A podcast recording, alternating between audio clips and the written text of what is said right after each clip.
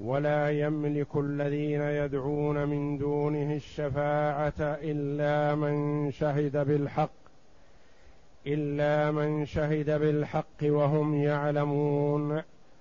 ولئن سألتهم من خلقهم ليقولن الله فانى يؤفكون. وقيله يا رب إن هؤلاء قوم لا يؤمنون. فاصفح عنهم وقل سلام فسوف يعلمون. هذه الآيات الكريمة هي خاتمة سورة الزخرف. جاءت بعد قوله جل وعلا قل إن كان للرحمن ولد فأنا أول العابدين سبحان رب السماوات والأرض رب العرش عما يصفون. فذرهم يخوضوا ويلعبوا حتى يلاقوا يومهم الذي يوعدون. وهو الذي في السماء إله وفي الأرض إله وهو الحكيم العليم. وتبارك الذي له ملك السماوات والأرض وما بينهما وعنده علم الساعة. وعنده علم الساعة وإليه ترجعون. ولا يملك الذين يدعون من دونه الشفاعة إلا من شهد بالحق وهم يعلمون. لما بين جل وعلا أنه إله من في السماوات وإله من في الأرض وهو الحكيم العليم وأنه الذي له ملك السماوات والأرض وما بينهما وعنده علم الساعة وإليه المرجع والمآب. بين جل وعلا أن من سواه لا يملك من الشفاعة شيئا. فقال جل وعلا ولا يملك الذين يدعون من دونه الشفاعة إلا من شهد بالحق وهم يعلمون. يروى في سبب نزول هذه الآية أن النضر ابن الحارث ومعه جماعة من كفار قريش قالوا إن كان ما يقوله محمد حق فنحن نعبد الملائكة والملائكة أقدم عند الله من محمد فهم يشفعون لنا تشفع لنا الملائكة عند الله. فأنزل الله جل وعلا ولا يملك الذين يدعون من دونه الشفاعة إلا من شهد بالحق وهم يعلمون. ولا يملك الذين يدعون من دونه. ما المراد بالذين يدعون من دونه؟ قيل المراد لا يملك أحد ممن يعبد من دون الله شيئا من الشفاعة. لا الملائكة ولا عزير ولا عيسى ولا غيرهم ولا الأصنام التي تعبد من دون الله أو تعبد مع الله ولا يملك الذين يدعون من دونه لا يملكون الشفاعة. فيكون عام في كل من عبد من دون الله ملكا أو نبيا أو صالحا أو صنما أو أي معبود. إلا من شهد بالحق وهم يعلمون. إلا أداة استثناء. والمستثنى هذا يصح أن يكون متصلا. وأن يكون منقطعا. والمتصل هو ما كان المستثنى جزء من المستثنى منه. يقال متصل. تقول جاء الأولاد إلا زيدا فزيد واحد من الأولاد. ومنقطع إذا كان المستثنى من غير جنس المستثنى منه.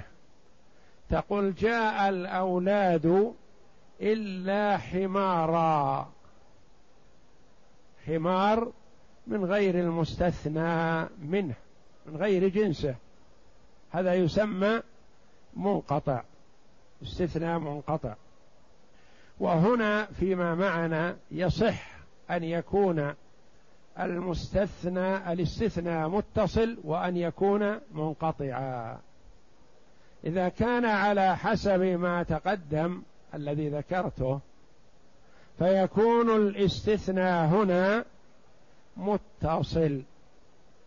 ولا يملك الذين يدعون من دونه الشفاعة المعبودون من دون الله الملائكة والأنبياء والرسل والأولياء والصالحون والأصنام والأوثان والجن والشياطين لا يملكون شيئا من الشفاعة إلا من شهد بالحق. إلا من شهد بالحق. من هم الصالحون من هؤلاء؟ الملائكة وعزير وعيسى والرسل الذين عبدوا من دون الله والصالحون هؤلاء لهم شفاعة ولكنها بشروطها. لا يشفعون إلا بعد إذن الله جل وعلا للشافع. هذا شرط. ورضاه عن المشفوع له شرط ثاني. لا يشفع الشافع من هؤلاء تلقائيا مباشرة وإنما لا بد من توفر شرطين. إذنه جل وعلا للشافع من ذا الذي يشفع عنده إلا بإذنه. ورضاه جل وعلا عن المشفوع له بأنه من أهل التوحيد. ولا يشفعون إلا لمن ارتضى. بهذين الشرطين. فيكون حينئذ الاستثناء هنا متصل. لأنه أولا نفى الشفاعة مطلقا عن كل معبود من دون الله ثم أثبتها لمن شهد بالحق وهم يعلمون الملائكة وعزير وعيسى والصالحون. فالاستثناء حينئذ على هذا متصل لأنه ذكر العموم ثم استثنى منهم من شهد بالحق وهم يعلمون وهم الصلحاء. ويصح أن يكون الاستثناء منقطع. ويكون المراد حينئذ ولا يملك الذين يدعون من دونه الشفاعة الذين يدعون من دونه المراد بهم الأصنام والشياطين والأوثان. إلا من شهد بالحق وهم غير هؤلاء الملائكة وعزير وعيسى عليهم الصلاة والسلام. فيكون على هذا الاستثناء منقطع لأن المستثنى هم الصلحاء والمستثنى منه لا يدخلون فيه أصلا وليسوا منهم. المستثنى منه هم من عبد من دون الله من الأوثان والشياطين والجن وغيرهم. فيكون حينئذ الاستثناء على هذا منقطع. وقيل المراد ولا يملك الذين يدعون من دونه الشفاعة. المراد بهؤلاء الذين يدعون من دونه هم من عبدوهم رجاء شفاعتهم. الملائكة وعيسى وعزير. هؤلاء لا يملكون الشفاعة مطلقا فلا يشفعون لهؤلاء الذين عبدوهم من دون الله وإنما يشفعون لمن شهد بالحق وهم يعلمون. يشفعون للموحدين فقط فالشفاعة للموحد. أما المشرك فلا تنفعهم كما قال الله جل وعلا فلا تنفعهم شفاعة الشافعين. فالمشرك لا نصيب له في الشفاعة ولا حظ. فيكون المراد حينئذ بما وقوله ولا يملك الذين يدعون من دونه الشفاعة الملائكة ومن عبد من دون الله من الأنبياء والرسل والصالحين. لا يملكون الشفاعة مطلقا لكل أحد وإنما يملكونها لمن شهد بالحق. فهم لا يشفعون لمن عبدهم وإنما يشفعون لمن شهد بالحق يعني بالتوحيد. شهد أن لا إله إلا الله فهم يشفعون لهؤلاء. وذلك أن الشفاعة معروف من الآيات الكريمة أنها مقيدة بشرطين أساسيين. لا يشفع أحد إلا بإذن الله جل وعلا ولا يشفع أحد إلا لمن رضي الله قوله وعمله ولا يرضى الله جل وعلا قول وعمل إلا أهل التوحيد أهل توحيد الله. جل وعلا. وأما المشركون فلا يرضى الله جل وعلا قولهم ولا عملهم ولا تنفعهم شفاعة الشافعين. اذا يصح أن يكون المراد بقوله ولا يملك الذين يدعون من دونه الشفاعة كل من عبد من دون الله. لا يملك الشفاعة. ثم استثنى من هؤلاء من شهد بالحق وهم الملائكة وعزير وعيسى عليهم الصلاة والسلام. ويكون الاستثناء متصل. ويصح أن يكون المعنى ولا يملك المدعوون من دون الله الشفاعة إلا من شهد بالحق وهم هؤلاء فيكون الاستثناء حينئذ منقطع لأن المستثنى من غير جنس المستثنى منه. ويصح أن يكون المعنى ولا يملك الذين يدعون من دونه الشفاعة لا يملك أي معبود من دون الله الشفاعة إلا الصلحاء منهم الذين قال عنهم إلا من شهد بالحق. أو لا يملك عيسى ولا الملائكة ولا عزير الشفاعة إلا لمن شهد بالحق أي لا يشفعون إلا لأهل التوحيد فهم لا يشفعون لمن عبدهم مع الله أو من دون الله. ثم قال جل وعلا والمراد إلا من شهد بالحق يعني شهادة التوحيد. وحد الله جل وعلا. وهم يعلمون يعني شهدوا عن علم وبصيرة لا تقليد واتباع أو لغرض من أغراض الدنيا وإنما شهدوا عن علم. ليخرج من؟ المنافق. لأن المنافق يشهد في الظاهر. يقول أشهد أن لا إله إلا الله. وأشهد أن محمد رسول الله. لكن هل هو صادق؟ هل هو موقن بهذا في قلبه؟ لا. كما قال الله جل وعلا إذا جاءك المنافقون قالوا نشهد إنك لرسول الله. والله يشهد إنك لرسول والله يعلم إن المنافقين لكاذبون. والله والله يعلم إنك لرسوله والله يشهد إن المنافقين لكاذبون. فهم يشهدون لكن عن غير علم ويقين فلا تنفعهم شفاعة شهادتهم. إلا من شهد بالحق وهم يعلمون. ثم قال جل وعلا ولئن سألتهم من خلقهم ليقولن الله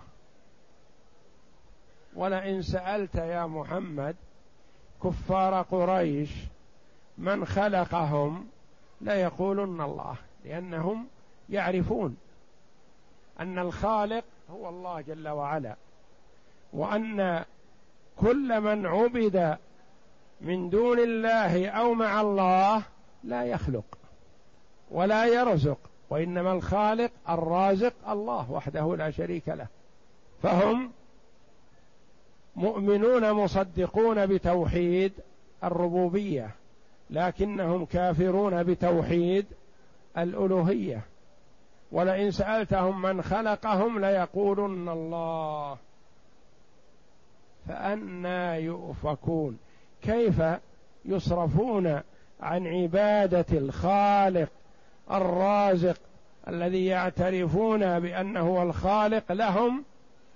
كيف يصرفون عن عبادته إلى عبادة مخلوق لا يخلق ولا يرزق. ولئن اللام هنا موطئة للقسم ولئن سألتهم من خلقهم ليقولن الله. أين جواب القسم؟ ليقولن الله. وعندنا شرط ولئن إن سألتهم إن شرطية. فعندنا قسم وشرط وكلاهما يتطلب جواب. فهل جاء جواب الشرط أم جاء جواب القسم أم جاء جواب الاثنين؟ جاء جواب القسم فقط واكتفي به عن جواب الشرط لأن هناك قاعدة عند اجتماع الشرط والقسم يؤتى بجواب المقدم منهما ويكتفى به عن جواب المؤخر. والقسم هنا مقدم على الشرط ولئن جاء الشرط بعد اللام الموطئة للقسم وحرف القسم الذي هو الواو. فجاء الجواب حينئذ للقسم واكتفي به عن جواب الشرط. ولئن سألتهم من خلقهم ليقولن الله لأنهم لا ينكرون أن الله هو الخالق الرازق. يؤمنون بهذا لكن لم ينفعهم لأنهم منكرون لتوحيد الألوهية. وإيمانهم بتوحيد الربوبية يلزمهم الإيمان بتوحيد الألوهية لكنهم لم يفعلوا. وإلا فكيف يقول المرء خلقني الله ورزقني الله وأحياني الله ثم يصرف العبادة لغيره؟ هل يليق؟ ما دام أنك ما تعرف أن الذي خلقك الله وهو الذي خلق السماوات والأرض فهل يليق أن تصرف العبادة لغيره هو أحق بالعبادة من غيره. وقيله يا ربي إن هؤلاء قوم لا يؤمنون. قراءة أخرى وقيل وقيل وقيل هي ربي بنصب قيل. وقيله بنصب اللام أو بخفضها وقيله وقيله يا ربي قراءة أخرى ثلاث قراءات في قوله وقيله الخفض وهو قراءة عاصم حفصا عن عاصم والنصب وهو قراءة كثير من. من القراء وقراءة بالرفع وهي من القراءات السبعية السبع. وقيله وقيله وقيله وقيله بضم اللام. الخفض الذي هو كسر اللام جرها معطوف على لفظ الساعة المتقدم. وتبارك الذي له ملك السماوات والأرض وما بينهما وعنده علم الساعة وعنده علم الساعة وعلم قيله. وعلم قيله. والمراد قيل محمد. هذا القول الذي حكاه الله جل وعلا عنه أنه قال يا رب إن هؤلاء قوم لا يؤمنون. وعنده علم الساعة وعلم قيله. هذا على قراءة حفص عن عاصم قراءة الخفض وقيله. وقيل الخفض كذلك والجر على أن الواو واو القسم. أقسم الله جل وعلا بقيله بقيل محمد وقيله يا رب إن هؤلاء قوم لا يؤمنون. القراءة الثانية النصب وهي قراءة الجمهور كما عبر كثير من المفسرين بأن من قرأ بالنصب أكثر. عطفا على محل الساعة على محل الساعة. المتقدمة في الآية قبل. وعنده علم الساعة وإليه ترجعون. وعنده علم الساعة. الساعة لفظها مجرور. كما قلنا في قراءة الجر أنه على لفظ الساعة. وعلى محل الساعة يعني محل كلمة الساعة النصب. يعني وعنده علم الساعة يعني يعلم الساعة. فالساعة محلها النصب مفعول به يعلم. وعنده علم الساعة أي يعلم الساعة ويعلم قيله. قيل بالنصب. أو على سرهم. ونجواهم في الآيات السابقة قبل في قوله تعالى ام يحسبون أنا لا نسمع سرهم ونجواهم وقيل له يا رب ان هؤلاء قوم لا يؤمنون. نسمع سرهم ونجما ونجواهم ونسمع قيل محمد يا رب ان هؤلاء قوم لا يؤمنون يعني لا يخفى علينا. نسمع ذلك منه. وقيل معطوف على يكتبون على مفعول يكتبون. في قوله تعالى ورسلنا لديهم يكتبون قولهم وقيله يا رب إن هؤلاء يعني قولهم مكتوب وقول محمد صلى الله عليه وسلم مكتوب. وقيله. وأقوال أخرى كثيرة على قراءة النصب وقرأ قتادة ومجاهد والحسن وجمع من القراء من المفسرين. بالرفع عطف على علم. وعنده علم الساعة. وقيله يا رب إن هؤلاء عند الله جل عطوف على علم وعنده علم الساعة. وقيله يا ربي إن هؤلاء قوم لا يؤمنون. ويصح أن يكون على الابتداء وتكون الواو حرف عطف جملة على جملة. وقيله مبتدأ وخبرها يا رب إن هؤلاء قوم لا يؤمنون. ومعناها كما قال قتادة رحمه الله هذا نبيكم يشكو قومه إلى ربه. النبي صلى الله عليه وسلم يخاطب ربه فيقول يا ربي إن هؤلاء الذين أرسلتني إليهم لا يؤمنون. لا يرغبون في الإيمان. لا يريدون الإيمان. يشكوهم على الله جل وعلا.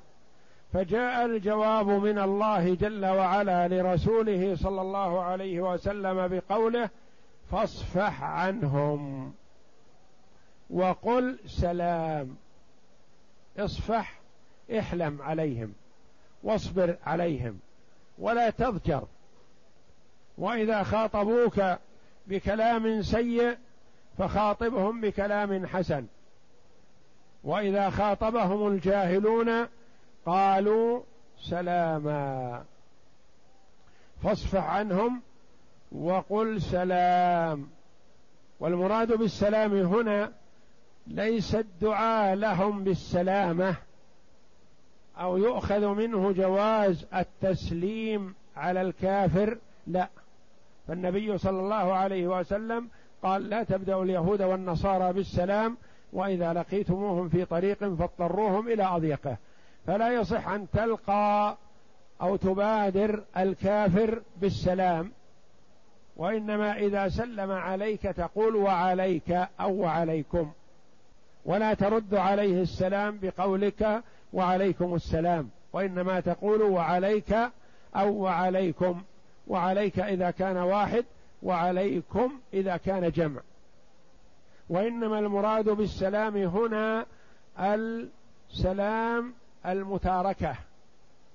سلام الترك والإعراض. وقل سلام يعني أنا معرض عنكم وتارك لكم ومجانب لكم. كما في قوله تعالى واذا خاطبهم الجاهلون قالوا سلاما سلام متاركه. فاصفح عنهم يعني اعرض أو اصبر وتحمل ولا تضجر وقل سلام. ثم توعدهم جل وعلا بقوله فسوف يعلمون. وفي قراءه فسوف تعلمون. يعني سيحصل لهم ما توعدوا به. سيرون النتيجة. أنت أصبر عليهم وتحمل ما يأتيك منهم في ذات الله وهم سيرون العذاب الأليم الذي لا محيص عنه. فاصفح عنهم وقل سلام فسوف يعلمون. والله أعلم. وصلى الله وسلم وبارك على عبده ورسول نبينا محمد وعلى آله وصحبه أجمعين.